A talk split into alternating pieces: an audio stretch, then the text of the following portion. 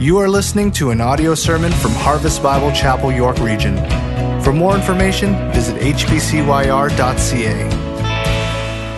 Hebrews 12, 1 and 2 says this Therefore, since we are surrounded by so great a cloud of witnesses, let us also lay aside every weight and sin which clings so closely, and let us run with endurance the race that has been set before us looking to Jesus, the founder and perfecter of our faith, who, for the joy that was set before him, endured the cross, despising the shame, and is seated at the right hand of the throne of God. Church, let's pray.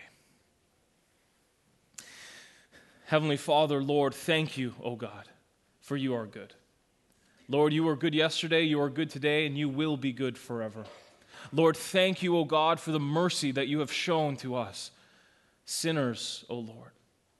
Sending Jesus Christ to die, to endure this race, O Lord, to be punished for our sins so that we might have life in Christ. Lord, thank you, O God. We owe you everything. Lord, we ask that your Spirit would be with us now. Would you fill our hearts and would you teach us your word, O God, that we might be changed to be more like our Savior, O God? We so desperately desire this, O Lord that we would put sin away and live in righteousness. Lord, teach us, change us, be with us. We need you right now so much, we ask. In Jesus' name, amen. You may be seated. Well, that was Hebrews 12, 1 and 2. So please go ahead and turn in your Bibles to Hebrews 12, 1 and 2. That's our passage for today. Not sure if you're aware of this or if you just found out, but all of us, Every single last one of us, as believers in Jesus Christ, are on a run. We are on a run. Athletic or not, young or old, weak or strong, broken leg or able bodied, we're on a run. And we're all racing together towards the finish line. And this isn't some 5K fun run that you do at work. This is a lifelong marathon faith run that we do with the church. Some of us are great runners on this race. Some of us are lagging a bit behind. Some of us have been injured and have some hurts and bruises. Some are fast, and some should be running a little bit faster, but we're all on this faith run and we're on it together. It's true with any run that is of great distance you need endurance. You need endurance. You can't expect to do well in a marathon if you don't have endurance. If your heart will give out, if your legs will give out, if your breathing can't keep up, you will not succeed. You need endurance. Good runners will do anything to improve the time over their distance. And as it is true for them, it is true for us in our faith run. It also requires endurance because this race can get really hard at times. We need some encouragement, don't we? We need to make sure that we don't give out. We need to keep up our endurance. Some of us have been running for a long, long time. Praise the Lord for you. Some of us are brand new to this run, but we all need encouragement. We all need endurance. We need to know that this run of faith, this Christian life, is possible to be done successfully. And not only do we need to know that, we also need to desire it, don't we? Not just that we can run this race with endurance, but that we want to run this race with endurance. That we don't want to have a, a, life in Christ that is so bogged down by sin and weights, but a life that is free to run. A life that is free in Christ, so that we can, with the Apostle Paul, at the end of our lives, say, I have fought the good fight, I have finished the race, I have kept the faith. That is what we want to be able to say, that we ran this race well. So let's dive into our text and see what the Lord has for us today. We need endurance, all right? Are your running shoes on? They tied up? You got your jogging pants on? Let's go. To run with endurance, I must be inspired by the champions of faith to be inspired by the champions of faith. Look at the text, verse 1, chapter 12. Therefore, since we are surrounded by so great a cloud of witnesses, let us also lay aside every weight and sin which clings so closely, and let us run with endurance the race that is set before us. This great cloud of witnesses. What is this great cloud? Well, in chapter 12 here, we see the author is, is giving us an exhortation to the church based on what he has written in chapter 11. In chapter 11, the writer lays out for us example after example after example of men and women who have successfully run the race of faith. People's stories over thousands of years that God thought were so important that He needed to record it for us so that we can look back and know what God has done in their lives. You see, if you're a believer in Jesus Christ, you are part of a pretty remarkable family of faith. People, though, who in themselves are incredibly ordinary. People who are incredibly average or less than average, but we're able to accomplish incredible things because of faith. Every now and then, every now and then, we just need to go ahead and peek behind the curtain of history and see what the Lord has done. Be encouraged that God took men and women who were really nothing and accomplished great things with them so that we can know it is possible for Him to accomplish it in our lives as well. Chapter 11 is just really a big pep talk for the Christian walk. So, why don't we quickly do an overview of what goes on in chapter 11 and be encouraged by the saints who have gone before us? Have you ever been, have you ever wondered if your sacrifice, if your work for the Lord, if your life is acceptable to God? Look no further than the story of Cain and Abel, who Abel was able to give a offering to God that was acceptable to him. Was it because Abel was so great? No, it's because he was filled with faith. Are you filled with faith? How about Noah, who was commanded to build an ark? When there was no water, commanded to build a giant boat, he was mocked and ridiculed. Yet, when the floodwaters came, he was in God's obedience. And now the writer here says that he is the heir of righteousness that comes by faith. How about Abraham? How about Abraham? Have you ever felt that calling on your life to step out into maybe missions or into ministry? Well, I can tell you this if you're a believer in Jesus Christ, you have, because we're all commanded to go and make disciples. God's calling on your life, and his calling on Abraham was leave the city you were born and raised in, and everything you know, leave your family, leave everything you have. I'm going to take you to a new land. And without hesitation, Abraham picks up and goes. Why? Because he was great? No, because he had faith. Because he had faith. And then when he had his son of promise, Isaac, God commanded him, take him up and sacrifice him. Sacrifice him. In his old age, he takes up his son to sacrifice him. Why? Because he believed in the promises of God by faith. He believed that even if he went through with it, even though God stopped him, the writer of Hebrews tells us that Abraham believed that God would raise him from the dead. It's faith. It's faith. How about Sarah, his wife, who conceived in her old age? Do women who are 90 have babies? In faith, it is possible in faith. How about Moses, who kept the Passover, right? God commanded him, put blood of the lamb on all the doorposts of the Israelites in Egypt. And when the destroyer came through, he passed over all the Israelites and destroyed the firstborn of the Egyptians. But Moses did this by faith, knowing the promises of God are true. How about the Israelites as they leave? They, they cross over the Red Sea on dry ground. How? By faith by faith. How about when they were trying to enter into the promised land with Joshua and they, they march around the walls of Jericho? They blow their trumpets. They don't touch the wall once, but what happens to that wall? It falls down and is crumbled. Why? Because of faith. Because of faith.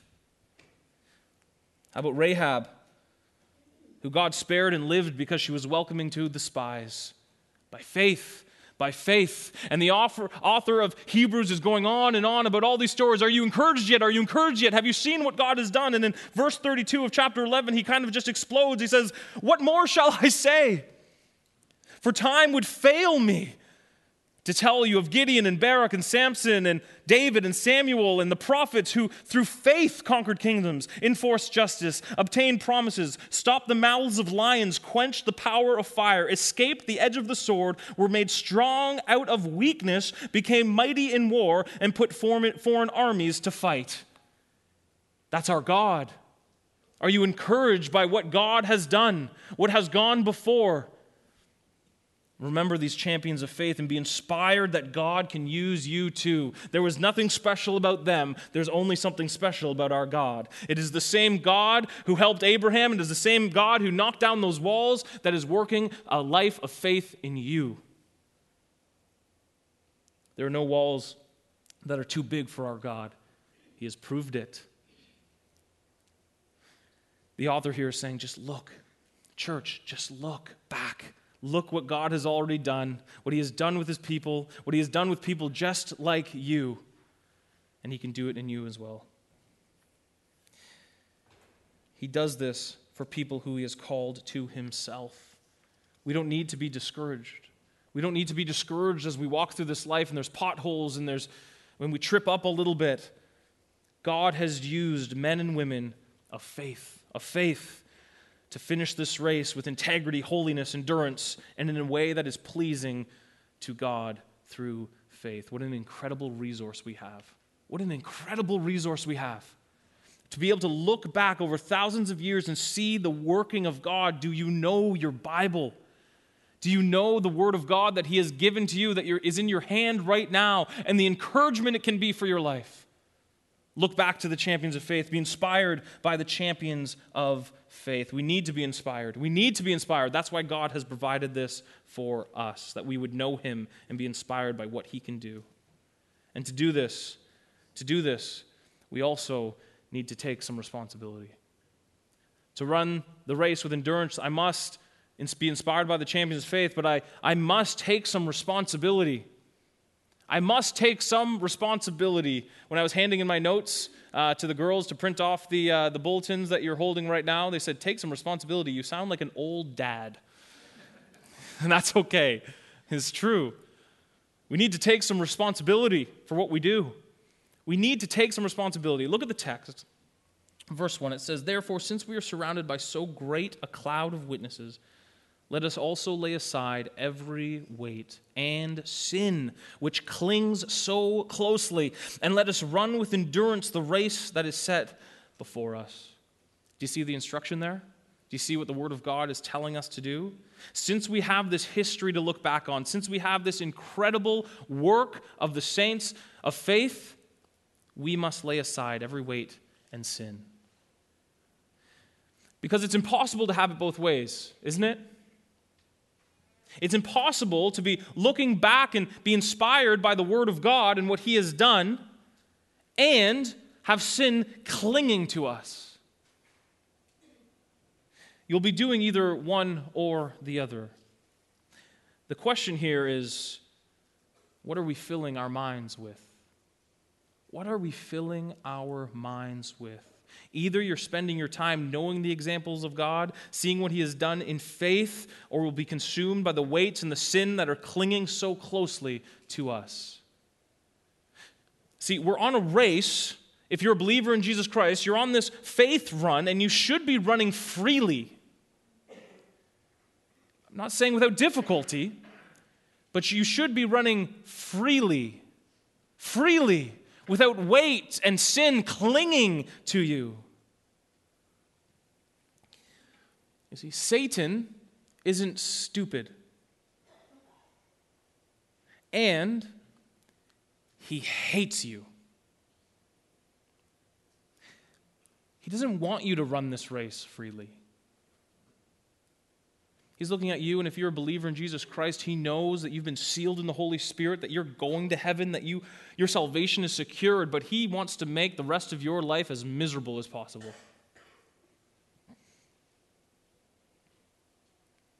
He's trying to tell you and whispering even in your ear right now, you can't do this. Your sin is too great. You'll never let this go. You like how it clings to you. He doesn't want you to look back to the champions of faith. He wants you to look to your sin that will hold you back from living a fruitful and powerful life in the gospel. He tells you you're not worthy of faith that endures. What we need to say to the devil is, you can go to hell. Go back to where you belong. because I'm a child of God. Within me, I got no chance, but with the blood of Jesus Christ over me, I can lay aside these things that cling so closely.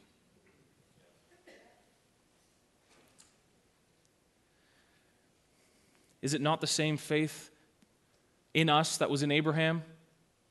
Is it not the same faith that's in us that was in Noah? Is it not the same faith that's in us that was in Moses? Is it not the same faith that is in us that was in David? Yes. Yes, it is. But we need to take some responsibility for how we're spending our time. Maybe Satan isn't even working that hard on you because he knows you're going to voluntarily give up your time. He doesn't really need to say anything to you. You will run to that sin voluntarily. But here's the question here's the question. Honestly, look at yourself. What is clinging to you? What is clinging to you? What is weighing you down? What is it in your life right now that keeps you from running? Can we be a church that can openly admit we're a bunch of sinners? Can we be a church that says it's okay that I'm not perfect because Christ is perfect? Can, can, can we, can we be a church that never just pretends like we got it all together? But a church that would be on our knees before God, Lord, please help me. Please help me lay aside these clinging sins. I need brothers and sisters in Christ to come around me and help me. Can we confess our sin to one another? You might think in confessing your sin you have so much to lose. The reality is you have so much to gain. Confess your sins to one another. Be forgiven. Live this life in power. Don't be held back by what the enemy wants for your life. Run towards Christ. I grew up with two brothers. There's three of us. My mom needed a lot of prayer. Um, but uh, three young boys, and uh, as boys do, they wrestle with their dad. Um, he could beat us up then, but I could take him now, all right? Hope he's watching. Um, and we'd jump on my dad, we'd wrestle him, we would try, you know, he'd just throw us off, you know. We were just little punks, but he would be throwing us off, and, uh, and then eventually he would get fed up. He's like, okay, I'm done, I'm done. And then he'd be walking away, and then one of us would grab onto his back, right? And then, and then the other two would hold onto his ankles, and then he'd be walking through the house like this, right? Pulling the kids along with him. It's just like our sin. We play with our sin. We make the decision to be with our sin and then it clings to us and it doesn't let go. We consciously make the decision that we want to be with our sin and it clings to us. We need to take some responsibility of what we're doing with our time because these things make the faith run really difficult. Here's Daniel's clinging list. All right? Let me be open with you. These are the things that cling on in my life selfishness. I can be in my flesh unbelievably selfish. What is the first, first thought that comes to my mind? How can I make this more comfortable for me? How can I put myself first? How can I make sure that I'm heard? How can, we, how can I make sure that we do what I want done? How can I make sure that, that, that we do the things that I'm saying? How can I make sure it's so sinful?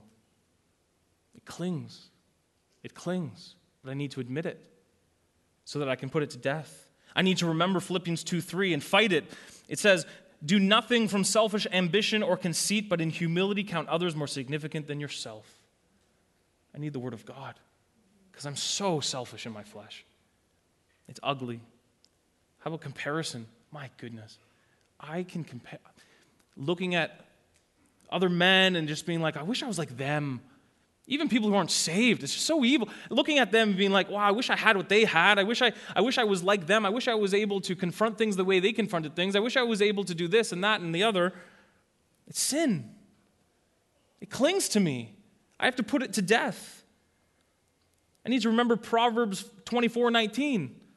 It says, Fret not yourself because of evildoers, and, and be not envious of the wicked. For the evil man has no future, the lamp of the wicked will be put out. Don't envy evil men. You're alive in Christ, Daniel. So evil.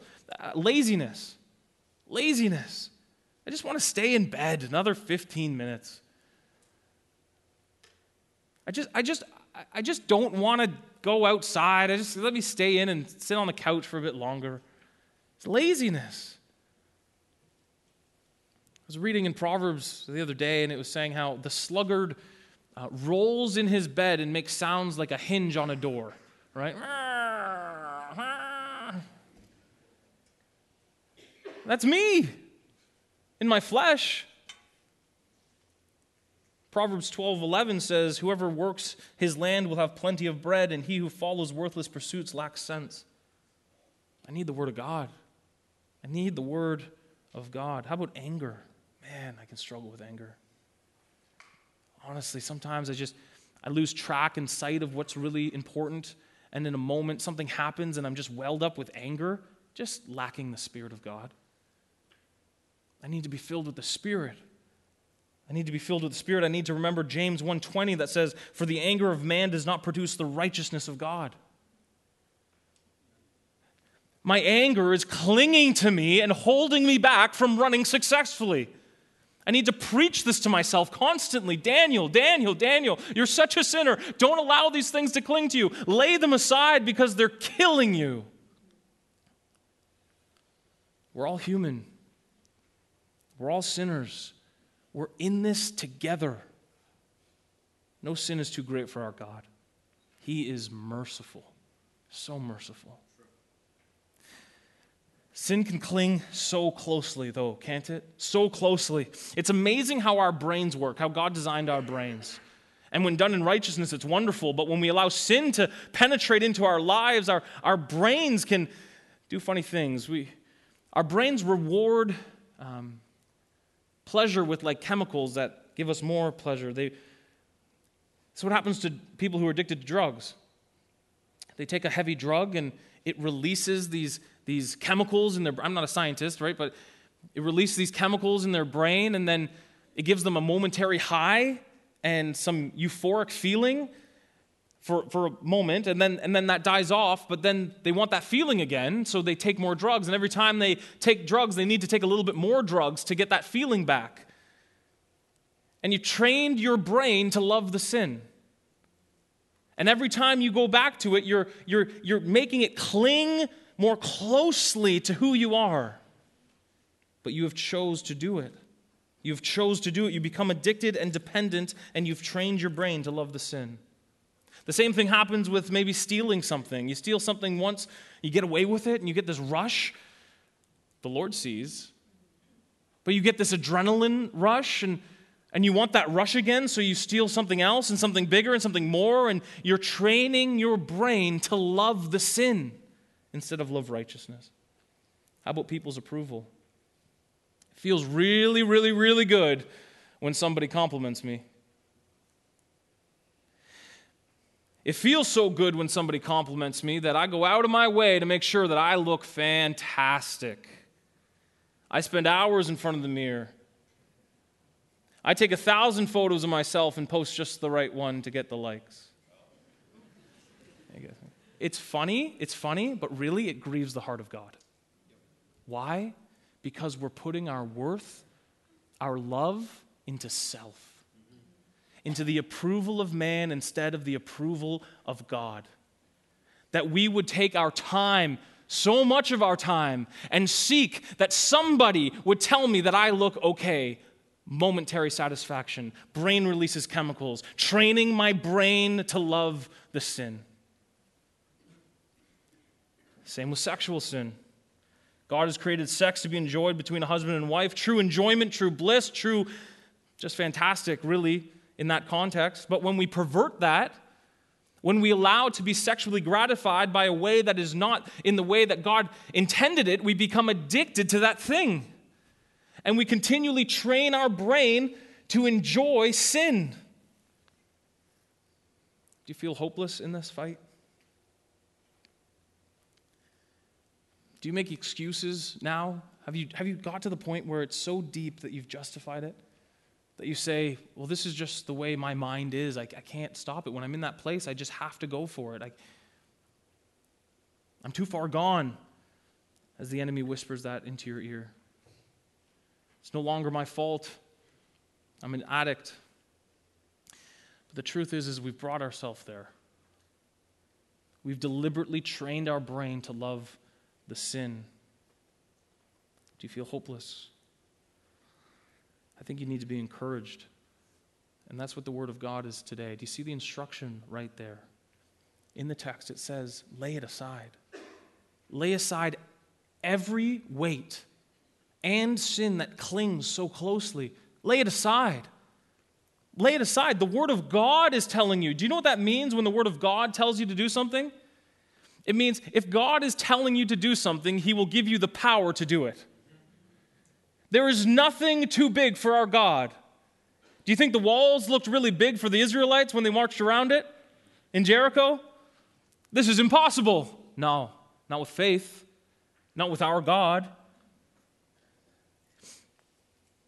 You can't get rid of your clinging sin and weights if you're unable to admit that you have them. We need to take a deep look into self, an honest approach of our life, ask the Holy Spirit to bring to mind the things that are clinging so closely to us and destroy them. Confess your sin to one another. Confess it to the Lord. Repent of the sin. Turn away. Let's be a church that can do this.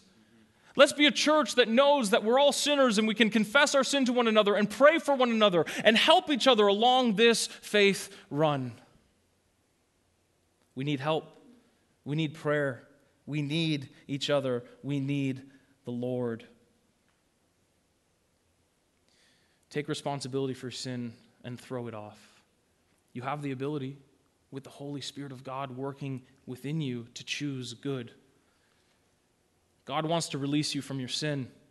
Do you want it? Do you want it? This week in small group, we're going over this. Don't let that discourage you from going to small group, okay? Let it encourage you to go to small group because you'll be surrounded by brothers and sisters in Christ that want the best for your life, that want to see you break free from sin and chains that you thought could never be cast off. Is there a chain that's too heavy for our God to break? No chance. No chance. Confess to one another. Take responsibility for what we've done. Put your mind away from the things that cling to you. We must look back to the champions of faith. We, we need to be inspired by them. We must take responsibility, and we also must have tunnel vision. We must have tunnel vision. To run the race with endurance, I must have tunnel vision. Look at verse 2. Look at verse 2. It says, Looking to Jesus, the founder and perfecter of our faith. Looking to Jesus, the founder and perfecter of our faith. Setting your gaze upon Jesus Christ. The word here, looking, in the Greek is an unusual verb in Scripture. But it's not, it's not just saying, look. We don't translate it that well. It's, it's, not just, it's not just like, hey, look this way. In the word is built in the idea of looking at nothing else, fully focused on one thing, not turning to the left or to the right, but fully focused on Jesus Christ. Tunnel vision. Tunnel vision to your Savior.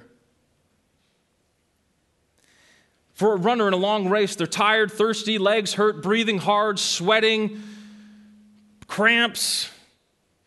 They're hurting. Their mind's weak. They're just trying to get to the just trying to get to the end. Just trying to get to the end. Tunnel vision, tunnel vision, tunnel vision. If you came up to a runner near the end of a marathon and say, "Hey man, do you want, what do you want to do after this?" Like, Get away from me. I can't think about that right now. I have tunnel vision on the end.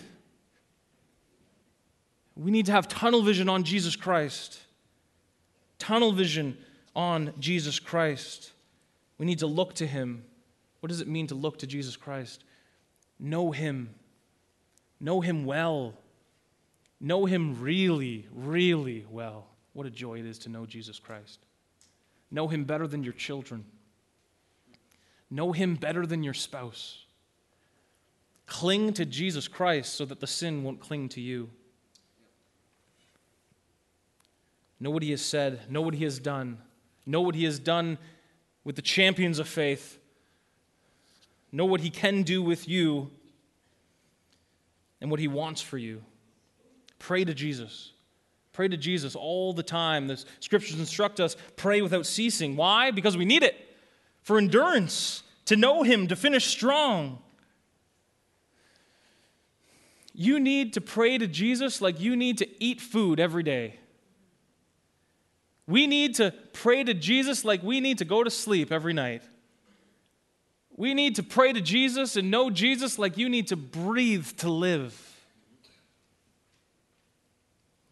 If I were to come up here and preach a sermon on how important it is for you to eat three meals a day, breathe, and sleep at night, none of you would go, legalism. What's this preacher telling me to do? Sleep every night? Change it up a little bit. Your body has physical needs, your soul has spiritual needs. To run the race with endurance, you need to be looking to Jesus. We need to be looking to Jesus. Just watch out as our church sets our gaze upon Jesus Christ, as we look to Jesus Christ and have tunnel vision on Him, what the Holy Spirit will do in this place. As we confess our sins to one another keep our focus completely on Christ, looking to Him. Why? Why? Because He and He alone is the author and perfecter of our faith. He did the work perfectly. He showed us the perfect example of what faithfulness looks like, and He has given you your faith. The same faith that was given to Abraham, given to you. The same faith that was given to Moses, given to you. The same faith that was given to the Apostle Paul, given to you. He is the author, He is the perfecter. You can turn from the weight and the sin that clings so closely and be freed to live a life and run this faith run for Christ leading to eternal life. Pray to Jesus, set your gaze on him now. Don't wait. Don't wait. Have tunnel vision on the author and perfecter of your faith. He is the ultimate example for us, and He is the one who saves us. We need to look back to the champions. We need to see what they've done, what Christ can do, and what he has done. We need to take responsibility for right now. We need to have tunnel vision on Jesus Christ. And to run with endurance, I must know the joy that awaits. I must know the joy that awaits. Look at the text again, verse 2. It says, Looking to Jesus, the founder and perfecter of our faith who, for the joy that was set before him, endured the cross, despising the shame, and is seated at the right hand of the throne of God. Believer in Christ. Do you realize that the, what the joy is that is set before you? Do you realize the joy that is set before you? Those that have their gaze affixed on Christ, there is a prize at the end of this race. Do you know the joy? immeasurable joy, unspeakable joy, joy complete and full in the Holy Spirit, a joy that will allow you to live this life giving everything up because you are so assured of your eternal possession in faith in Jesus Christ. He is everything you need and everything you will need. We can look forward to when there is no more sin, when we are face to face with our Savior. We can have that joy then, and we can have it in part now. Is not the fruit of the Spirit joy? Can we have that joy now when we are filled with the Spirit, when we are looking to Christ? Life is hard. It was hard for the champions, it's hard for us. This race isn't easy, this race is difficult.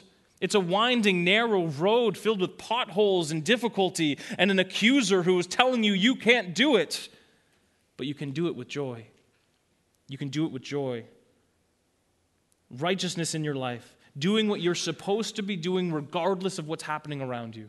Obedience in Christ will cause you a deep, Holy Spirit joy that can never be taken from you.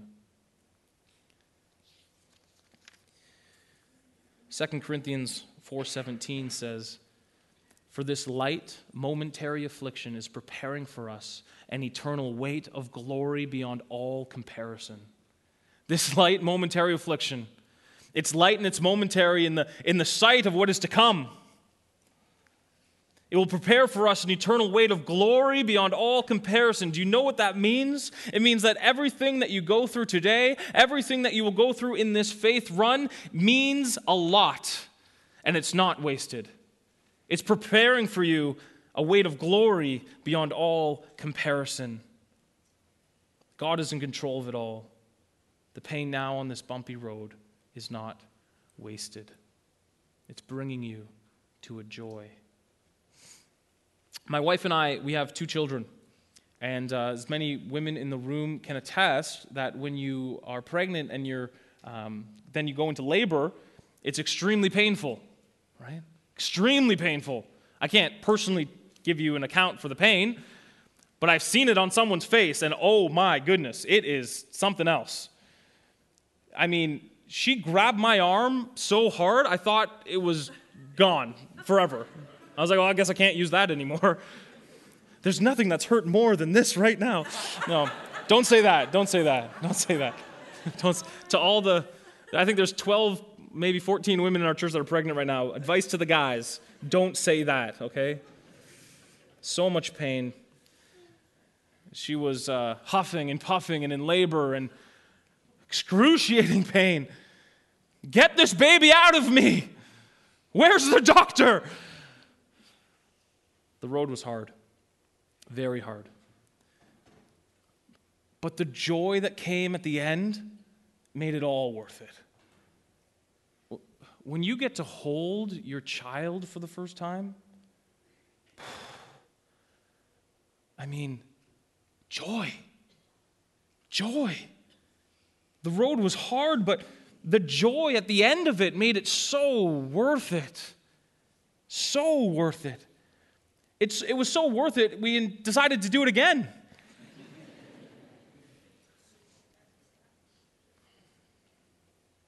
You see, nobody chooses the bumpy, hard, difficult road unless they can see at the end of it there's joy. This is true for the Christian walk. We are in labor pains until our Savior returns.